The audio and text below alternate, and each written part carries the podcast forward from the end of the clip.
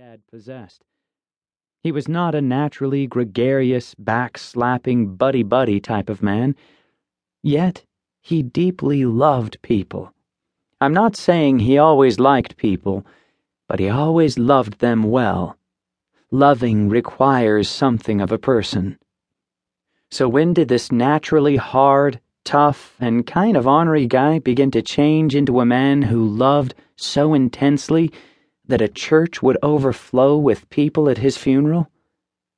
The change began at Woodlawn High School during the early 1970s.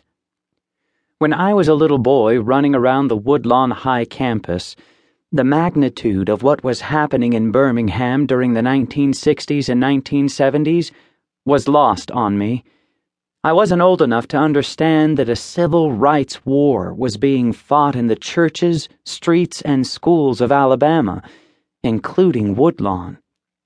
All I knew at the time was that there was a big net filled with foam cushions at the Woodlawn High track, and there was a gym and a weight room. I also knew my dad was a football coach and that his team was named the Woodlawn Colonels. To me, the players he coached were larger than life. They were always nice to me, and I loved being around them. They even called me Little Coach. When Woodlawn High won its games on Thursday and Friday nights, Dad would let me go into the locker room afterward and celebrate with the players and coaches. Then I'd pile onto the bus with the players and ride back to the school. As a child, I didn't know that things hadn't always been this way.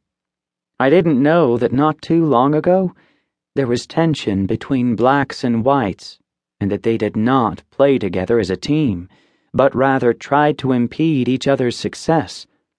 By the time I was hanging out with the team, they actually loved each other.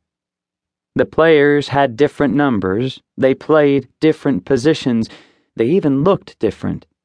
Some were black and some were white, some were big and some not so big even though they all seemed pretty big to me at the time. But these differences didn't matter. They all wore green and gold, and they were a team. Over the years, Dad shared with me more and more of what had transpired at Woodlawn High School from the start of his coaching career until the day he decided to leave the sideline. I learned that what happened during two magical seasons in 1973 and 1974 could only be described as miraculous. What God did to transform the hearts and minds of students, athletes, parents, coaches, administrators, teachers, and a community of people was truly astonishing. The early 1970s in America produced a generation of hippies who were disillusioned with the ruling establishment. In the short span of their lives up to that point, they'd witnessed a U.S. president assassinated and their country mired in a confusing war that never seemed to end in a faraway country.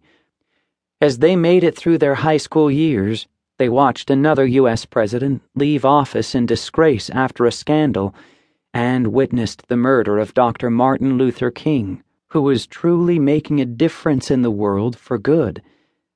The world around them seemed out of control. The God of the universe is the constant in a world of flux. There are times in history when it seems that the human heart is starved for truth. Our souls ache to be filled with something or someone real. In the 1970s, the Jesus Freaks movement was our country's answer to disillusionment. Today, our fascination with reality television, YouTube, and social media betrays the longings of our hearts that aren't dissimilar to what the youth of 1973 were experiencing. We crave connection.